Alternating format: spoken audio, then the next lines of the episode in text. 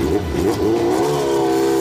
Boxenfunk, der Motorsport-Podcast mit Thorsten Tromm. Servus und Hallo. Wenn ein Rennfahrer die deutsche Formel 3 Meisterschaft gewonnen hat, Formel 1 Testfahrer war, in Le Mans erfolgreich war, das 24-Stunden-Rennen auf dem Nürburgring gewonnen hat, in der alten DTM gesiegt hat und zuletzt im Audi TT von Abt Sportsline in der neuen DTM gefahren ist, dann kann man ihn wohl getrost als echten Allrounder bezeichnen. Chris Nissen ist so einer. Ich habe ihn beim DTM-Lauf in Zolder getroffen. In dieser Folge erzählt er uns, warum er wieder aktiv hinter dem Lenkrad ist, was er von den Änderungen in der neuen DTM hält und wie die W-Series ein Erfolg werden könnte. Heute in Zolder treffe ich jemanden, der ist, glaube ich, genauso lange nicht mehr hier gewesen wie ich. Das ist Chris Nissen und der freut sich, dass er mal wieder fahren darf. Ja, es ist super. Ich äh, habe ja lange Pause gemacht und dann habe ich im Winter auf der Essener Motorshow Ralf Bar getroffen. Der macht die Tourenwagen Klassik und hat gefragt, möchtest du mal ein Rennen fahren? Da habe ich gesagt, warum nicht? Und aus einem Rennen wird jetzt so, dass ich wahrscheinlich mehrere Rennen fahren werde.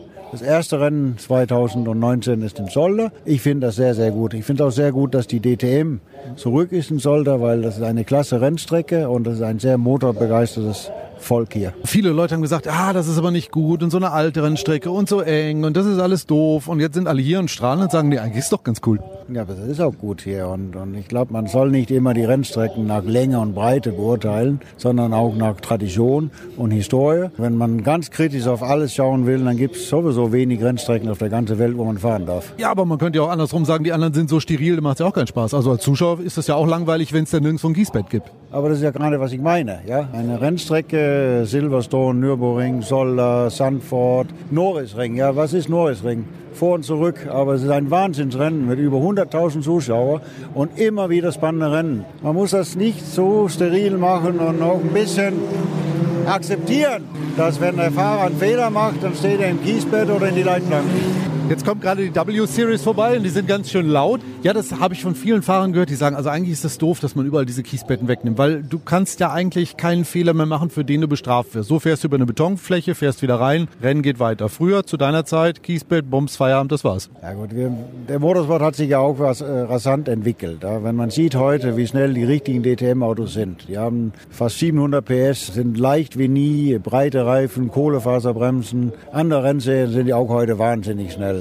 Und da muss man natürlich auch, da muss die Sicherheit mitspielen und, und muss auch da sein. Das eine ist Sicherheit für den Fahrer mit Sitz und, und die Autos und das andere sind auch die Rennstrecken. Auf der anderen Seite Rennen, da gehört auch dazu, dass einer mal neben der Strecke fährt. Bisschen Action und Spannen. Und ich glaube, wir können wirklich sagen, die letzten vielen, vielen, vielen Jahren gab es äh, viele Unfälle, aber eigentlich keine Verletzte. Und das spricht ja dafür, dass man äh, wahnsinnig viel getan hat. Auf die Rennstrecken, für die Fahrer, in der Ausrüstung, Handsysteme, sichere Sitze, Überrollkäfig, die sehr stark sind, Crashboxes. Also der, der Motorsport hat sich in eine gute Richtung überall entwickelt. Und wir dürfen jetzt nicht den Fehler machen zu sagen, jede Rennstrecke muss 1000 Prozent sicher sein, weil dann werden leider viele Rennstrecken ausfallen.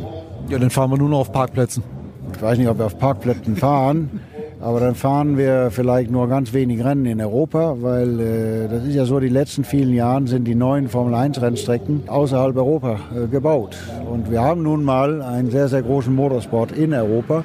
Wir haben eine tolle Rennserien hier. Ich kann nur sagen, dass, äh, dass die DTM hier zurückgekehrt sind, war eine richtige Entscheidung, meiner Meinung nach. Und ich hoffe doch, dass auch weitere solche Traditionsstrecken äh, im Kalender kommen und bleiben. Ich glaube, mit Gerhard Berger ist auch jemand an der richtigen Stelle, der weiß, wie man die DTM weiterentwickeln kann, dass sie auch für Zuschauer spannender bleibt. Ne? Na, ich weiß mit Gerhard, dass das sehr gut ist. Ich kenne Gerhard seit 1983. Gerhard macht jetzt seinen Job da und das macht er, macht er super. Aber Gerhard war ja ein ein, ein, richtiger Racer und ist mit verschiedenen Fahrzeugen auch gefahren, egal wo es war, sondern hat sich reingesetzt und Gas gegeben. Und die letzten Jahre hat er ja auch im Managementbereich sehr, sehr viel bewegt. Er war ein sehr guter Rennleiter bei BMW und ich glaube für die DTM und für alle ist das sehr, sehr, sehr gut, dass der Gerhard da ist, wo er ist. Lass uns mal über was anderes reden. Da ist er auch so ein bisschen schuld dran, dass etwas da ist. Ich glaube, das hättest du dir früher auch gewünscht als Rennfahrer. Es gibt eine Rennserie, wo nur Frauen mitfahren. Ich habe festgestellt, viele DTM-Kollegen gucken dann mal so und sagen, ach Mensch, ne, die Mädels Mädels. Äh, findest du das eine gute Idee, dass es eine Rennserie gibt, wo wirklich nur Frauen dabei sind? Ja und nein. Ja, weil man über sehr, sehr viele Jahre immer wieder eine sehr schnelle Dame gesucht hat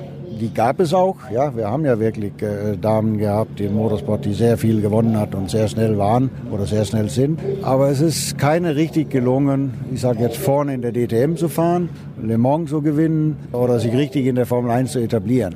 Diese neue Rennserie jetzt, wo nur Damen starten, sicherlich ist das Feld sehr gemischt und große Zeitunterschiede. Aber wenn man dran bleibt und die nächsten Jahren junge Frauen die Möglichkeit gibt, dann sehe ich die Chance noch größer, eine zu finden, die wirklich auch ganz vorne mitfahren kann zwischen die Männer. Und das ist, glaube ich, die Zielsetzung und ich finde, dass eine sehr gute Sache ist. Ich glaube, es ist ja auch ein Problem, wenn du wirklich anfängst, du fängst im Kart an, was ist das nächste? Formel 4, das kostet ja schon mal richtig Geld. So, und der nächste Schritt, welche Formel 3 Serie immer du auch dir aussuchst, das kostet dich ein Vermögen verglichen mit der Zeit, zu der du zum Beispiel gefahren bist. Ja, Motorsport war immer teuer und das wird auch immer teuer bleiben. Der Motorsport in die Top-Serien hat sich auch in eine Richtung entwickelt, wo zum Beispiel Einheitsreifen gefahren wird. Durch die Entwicklungsmöglichkeiten heute muss man ja sagen, in der DTM zum Beispiel Audi, BMW und Aston Martin. Das sind alle tolle Autos und gute Autos und die sind sehr eng, eng aneinander. Und wenn dann jetzt heute ein junger Fahrer, egal ob das ein, ein Junge oder ein Mädchen ist, in irgendeinem Motorsport anfängt,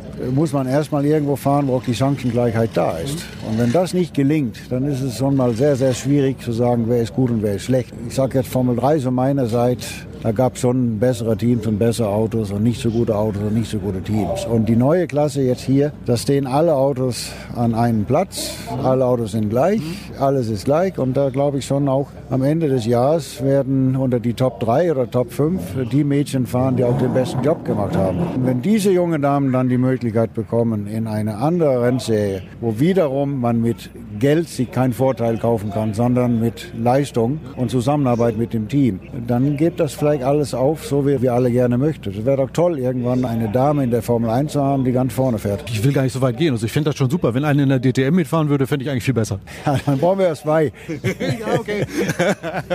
ja, super. Chris, dann sage ich vielen, vielen Dank. Wir sehen uns ja wahrscheinlich dieses Jahr noch ein paar Mal. Dann ja. halten wir ein Auge darauf, was die Mädels machen und was du machst. Vielen Dank. Danke, gerne. So, das war's für heute. Chris hat gesagt, er ist bei den Tourenwagen Classics am Start, wo du deren spektakuläre Rennen live erleben kannst.